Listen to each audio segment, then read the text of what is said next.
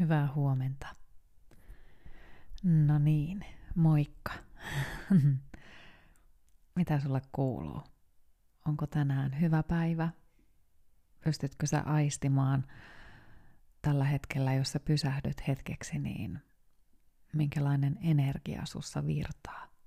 Jos nyt tällä hetkellä ihan siinä, missä nyt ikinä olet, vaikka seisoen tai istuen tai mitä tahansa nyt just teet, pysähdy hetkeksi. Mä tiedän, me ollaan joskus aikaisemminkin tehty tää, mutta pysähdy hetkeksi. Laita silmät kiinni. Hengitä sisään.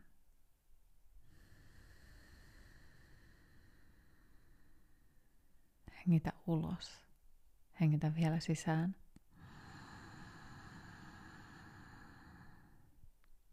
Ja hengitä ulos.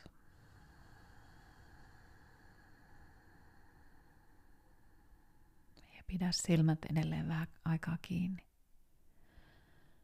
Aisti, mitä siellä kehossa tuntuu. Aisti se oma sydämen alue. Aistitko siellä lämpöä? Aistitko yläkehon alueella jotain säkenöintiä? Mitä siellä tunnet just nyt?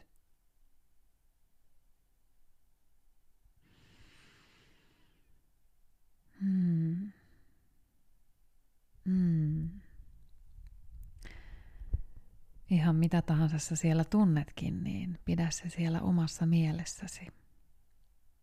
Ole kiitollinen siitä, että tunnet jotain.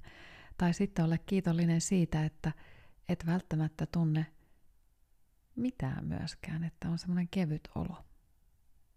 Tai jos on mahdollisesti semmoinen raskas olo, niin toivottavasti pääset jollain tavalla keventämään sitä. Tai tämä mun aamuporeilu tänään voisi vähän keventää sitä oloa. Mä puhuin tuossa eilen siitä avoimuudesta, ja se avoimuus liittyy myös hyvin vahvasti tommoseen niin kuin sydäntietoisuuteen. Mä oon itse pikkuhiljaa vasta pääsemässä sen sydäntietoisuuden maailmaan. Puhutaan, että on yhteys kokonaisuudessaan tähän maailman kaikkeuteen.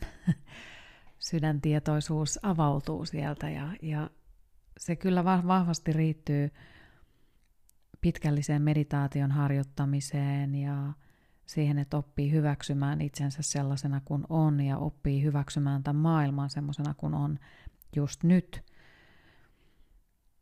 ja hyväksyy muut ihmiset ja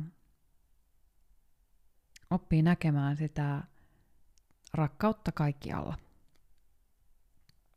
Ja se on aika iso kasvuprosessi, että siihen pääsee, mutta tai joillakin se voi olla helpompaa. Nyt toiset saa sen syntymälahjana, mikä on ihanaa. Mä oon kyllä tavannut semmoisia ihmisiä, että toisilla on semmoinen taito ja kyky.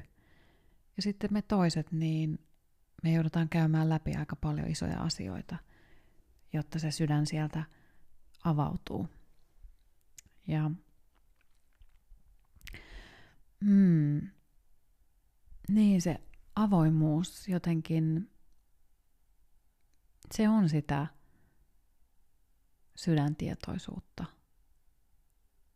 avautuminen tähän maailmaan ja uskallus kertoa, niin kuin, kertoa itsestään tai antaa itsestään, niin kuin minäkin annan. Rohkeasti mennä eteenpäin, rohkeasti olla mukana erilaisissa tilanteissa ja rohkeasti kohdata muita ihmisiä vastavuoroisesti, avoimesti, niin kuin puhuin siitä jo aiemmin. Mutta jotenkin musta olisi hauskaa ehkä kertoa tänään vähän siitä, niin kuin rohkeasti siitä Sannasta, joka täällä on. Ihan sitäkin varten, että me tultaisiin tutuiksi toisemme kanssa, ja ehkä sekin, että sä tietäisit, että mä en ole vaan ääni, joka puhuu täällä ja kertoo jotain välillä viisaita ja välillä vähän tyhmempiä juttuja. Mutta ehkä sitten saisi semmoista niin kuin selvyyttä siihen, että kuka se on se tyyppi siellä äänen takana. Paljon sillä on elämänkokemusta ja se on paljon, käynyt tosi paljon asioita läpi, mutta mistä se oikein tulee? Kuka tämä tyyppi täällä on? Koska sitä mä jäin niin kuin itse tuossa miettimään, että ehkä se on niin kuin tärkeää myös vähän avata ja kertoa se, että mistä mä tulen. Ja en mä pysty tässä mitenkään siihen 20 minuuttiin kaikkea kertomaan, että mä voin kertoa jotain. Mutta ehkä pikkasen kuitenkin siitä, että mistä mä tuun ja minkälainen on mun perhe ja minkälaisista lähtökohdista mä lähden liikenteeseen. Aina silloin täällä jotain pieniä juttuja mä oon kertonutkin. Mutta mä olen vuonna 1972 jo kauan aikaa sitten syntynyt huhtikuussa. Mikael Agricolan päivänä, silloin on ollut liputuspäivä, sunnuntai, 9. päivä. Ja se on ollut sitä maailman aikaa, kun ollaan rakennettu Suomea tosi vahvasti. Työ on ollut tosi vahvasti meillä esillä ja työllä se on leipäsi ansaittava maailmaan. Ja mä synnyin toisena lapsena meidän perheeseen. Mun vanhin sisko oli mua 4 vuotta vanhempi ja mun vanhemmat oli silloin noin 22-vuotiaat, tai mun äiti oli 22 ja mun isä oli 23-vuotias, että he oli hirveän nuoria. He on tavanneet toisensa jo 15-vuotiaina ja siitä sitten menivät jo aika pian naimisiin 17-vuotiaana. Mun äiti on saanut mun vanhimman siskon. Että hirveän nuorena menivät naimisiin. Ja mun äidillä oli keskenmenoja ennen minua. Ja mä oon ollut todella odotettu lapsi. Eli mä oon ollut semmoinen pirpanainen sitten syntynyt. Ollut kyllä todella laihassa kunnossa heti pienestä pitäen, että se on se jotenkin se hoikkuus mulla ollut lapsesta saakka. Ja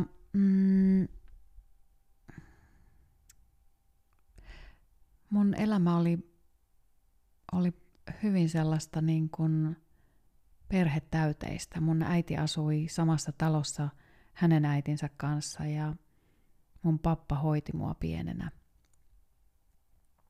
Ja sitten mun äidin nuoren sisko asui siinä meidän viereisessä talossa ja sitten äidin vanhin sisko asui ihan jonkun kilometrin päässä. Ja me aina sitten kaikki serkukset, ketä oli, niin me aina leikittiin yhdessä vähän myöhemmin. Mutta ihan silloin alkuvaiheessa niin tosiaan mä olin tosi odotettu lapsi. Mutta sitten 70-luvulla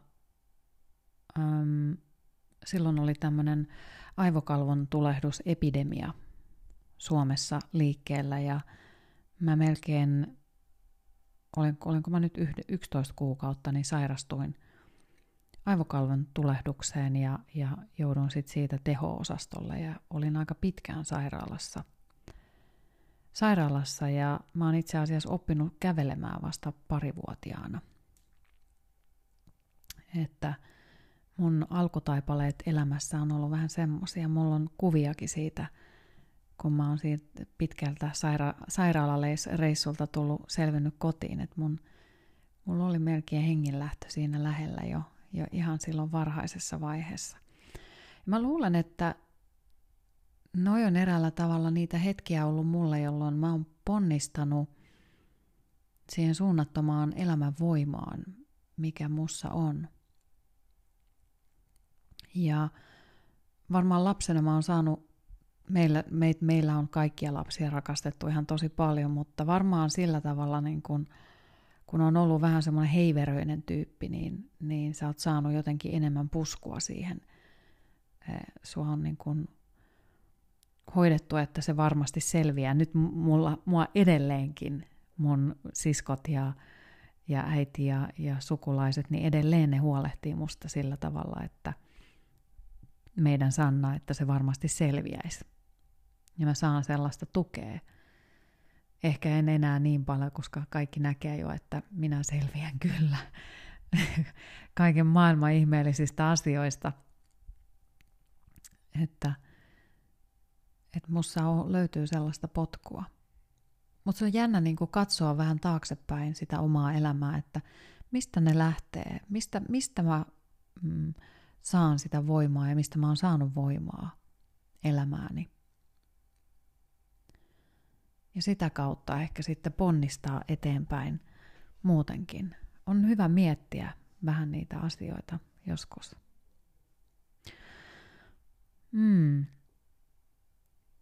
Mulle se on jotenkin ehkä tässä iässä tullut nyt niin kuin tärkeäksi katsoa taaksepäin. Ihan niitä lapsuuden aikoja myöskin.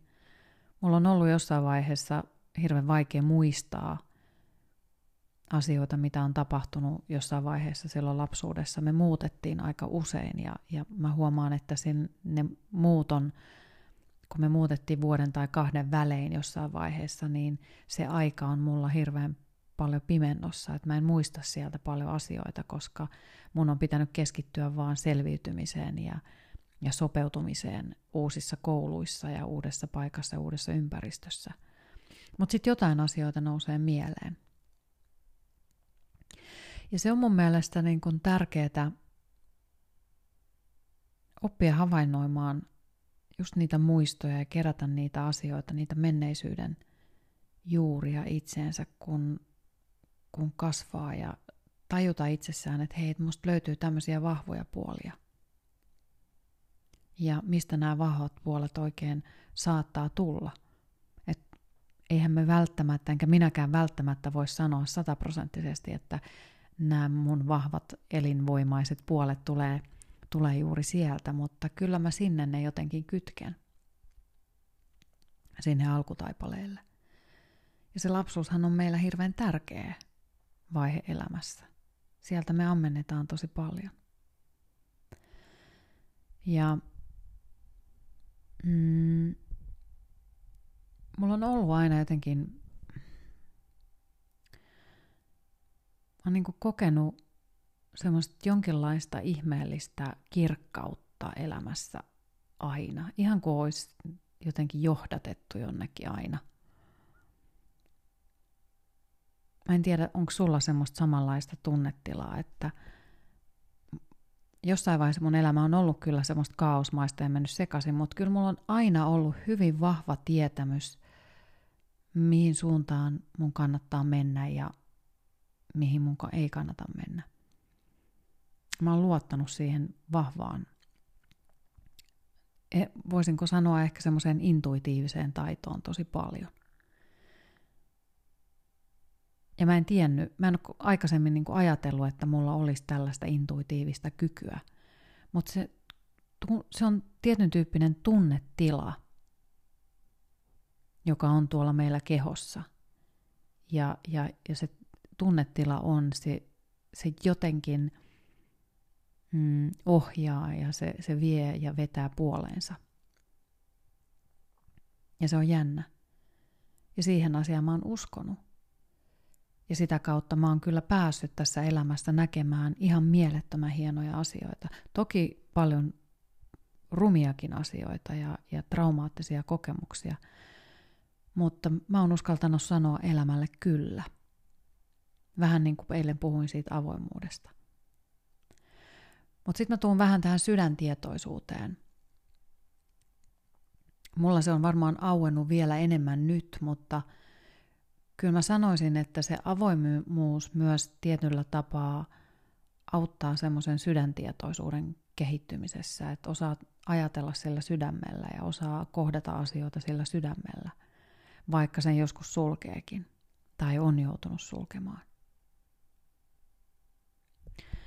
Ja meditaatiohan auttaa siihen. Mä eilen illalla tein nimittäin semmoisen, sen takia mä halusin tästä puhua taas, kun mä eilen illalla tein joogan jälkeen. Mulla oli ihan mielettömän hyvä joogasessio. Mä oon nyt tämän korona-ajan tehnyt kotiharjoitusta ja se on kehittynyt valtavasti. Ja sitten mä aina meditoin sen jälkeen. Ja eilen mä tein semmoisen meditaatioharjoituksen, jossa mä nimenomaan avasin tätä mun sydämen aluetta ja mä tunnen sen edelleen, sen voiman, semmoinen ihana säkenöivä voima ja ykseyden tunne, mitä sit tuntee koko maailman kanssa. Tai siinä hetkessä jotenkin vaan sulautuu kokonaan tähän niin kuin ympärillä olevaan energiaan ja se on ihan mieletön tunne.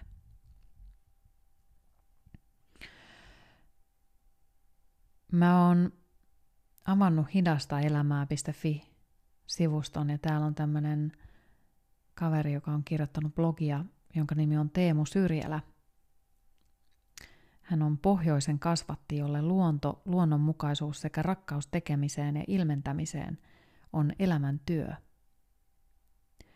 Teemun opiskelun ja tutkimuksen pääpainona on ihmisen kokonaisvaltainen hyvinvointi. Tanssi, luonnollinen liike ja inspiroivat ihmiset ympärillään Teemu auttaa kokoamaan kehon, mielen, seksuaalisuuden ja sielun yhteyden lempeästi ja suvaitsevaisesti.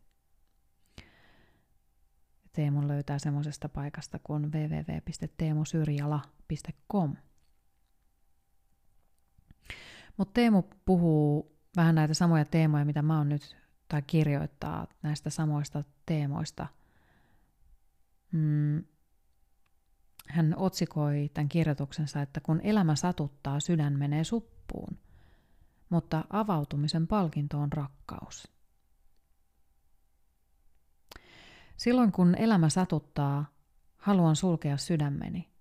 Haluan sulkea sydämeni kuvitellen, että se suojaa. Se suoja on ainoastaan kuviteltu kuori, joka sulkee elämän suurimman kokemisen pois. Kun sydän sulkeutuu, silloin erkaannun elämästä ja siinä olevista ihmisistä. Vetäydyn luolaan, jotta minua ei nähtäisi, jotta minua ei pääsisi kukaan koskettamaan, näkemään tai kokemaan. Luola tuntuu parhaimmalta vaihtoehdolta silloin, kun hetki tuntuu satuttavan.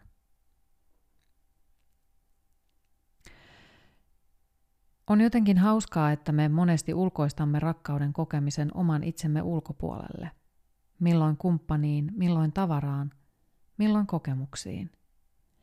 Ja sitten kun kumppani, tavara tai kokemus ei enää anna meille rakkautta, menetämme sen. Minusta tuo kuulostaa enemmän vaihtokaupalta kuin rakkaudelta. Enemmän pop-laululta kuin universaalilta kaiken hyväksyvältä rakkaudelta. Koska vaikka meidät jätettäisiin, meille oltaisiin töykeitä, meitä huijattaisiin, petettäisiin, tavarat häviäisi tai kokemus jäisi vain muistoihin, niin eihän meidän silti tarvitse omaa rakkauttamme heittää pois. Sen sijaan, että olisimme ilkeitä ihmisille, joita joskus rakastimme, voisimme rakastaa heitä edelleen, vaikka he eivät olekaan enää meidän. Koska kukaan ei todellisuudessa ole meidän. Ei ole koskaan ollutkaan. Kuten luontoakaan ei voi kukaan omistaa. Ne kuuluvat kaikille, jotka päättävät näitä kunnioittavasti lähestyä. Omistanko ilman, jota hengitän? Omistanko maan, jossa avojaloin kävelen? Omistanko ihmisen, jonka kanssa saan hetken viettää elämääni? Mitä tapahtuisi, jos luopuisin omistamisesta ja vain yksinkertaisesti päättäisin rakastaa jokaista hetkeä, ihmistä ja elämän muotoa, jota sillä hetkellä pääsen tapaamaan ja kohtaamaan? Se ei ole esoteerinen, mystinen valaistuminen. Se on yksinkertainen, konkreettinen valinta, jonka voimme tehdä. Sen mahdollisuuden on hyvä tulla tietoisuuteemme, jotta voimme sen valinnan kuitenkin tehdä. Minkä valinnan sinä teet tänään? Näin kysyy Teemu Syrjälä. Hän jatkaa vielä, että meidän on uskottava, uskallettava ja heittäydyttävä, vaikka mielemme ei sitä haluaisi tehdä.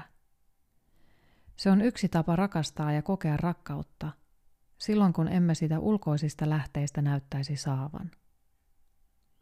Mitä syvemmälle hyppäämme, sitä enemmän koemme. Mitä enemmän varmistelemme, sitä vähemmän saamme.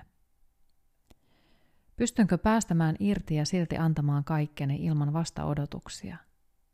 Kun sydän aukeaa, kaikki mahdollistuu, niin rakkaudessa, elämässä kuin kokemisessakin. Ole rohkea, sillä sitä sinä todella olet. Näin kirjoitti siis Teemu Syrjälä hidastaelämää.fi blogissaan. Mutta kyllä se vaan on niin. Minäkin olen kyllä huomannut, että juuri niiden vaikeiden elämänkokemusten jälkeen niin mä erakoidun joksikin aikaa.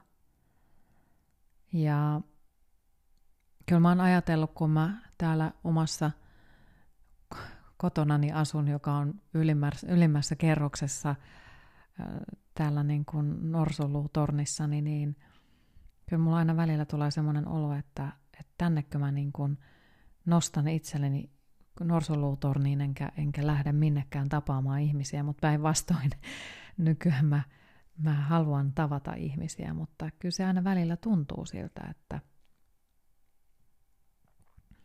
onko täällä yksikseen norsunluutornissaan ihmettelemässä ja höpisee vaan tänne mikrofoniin.